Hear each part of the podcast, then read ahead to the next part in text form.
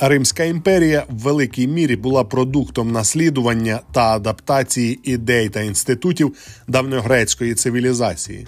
Починаючи з релігії та філософії, Рим поступово відтворював та переробляв грецькі концепції для своїх потреб. Законодавство та політична система також були під великим впливом грецької спадщини.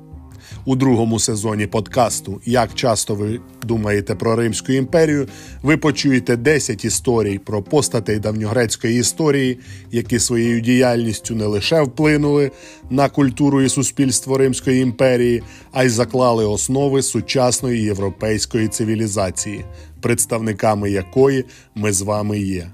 Отже, незабаром. Як часто ви думаєте про Римську імперію? Сезон 2 походження.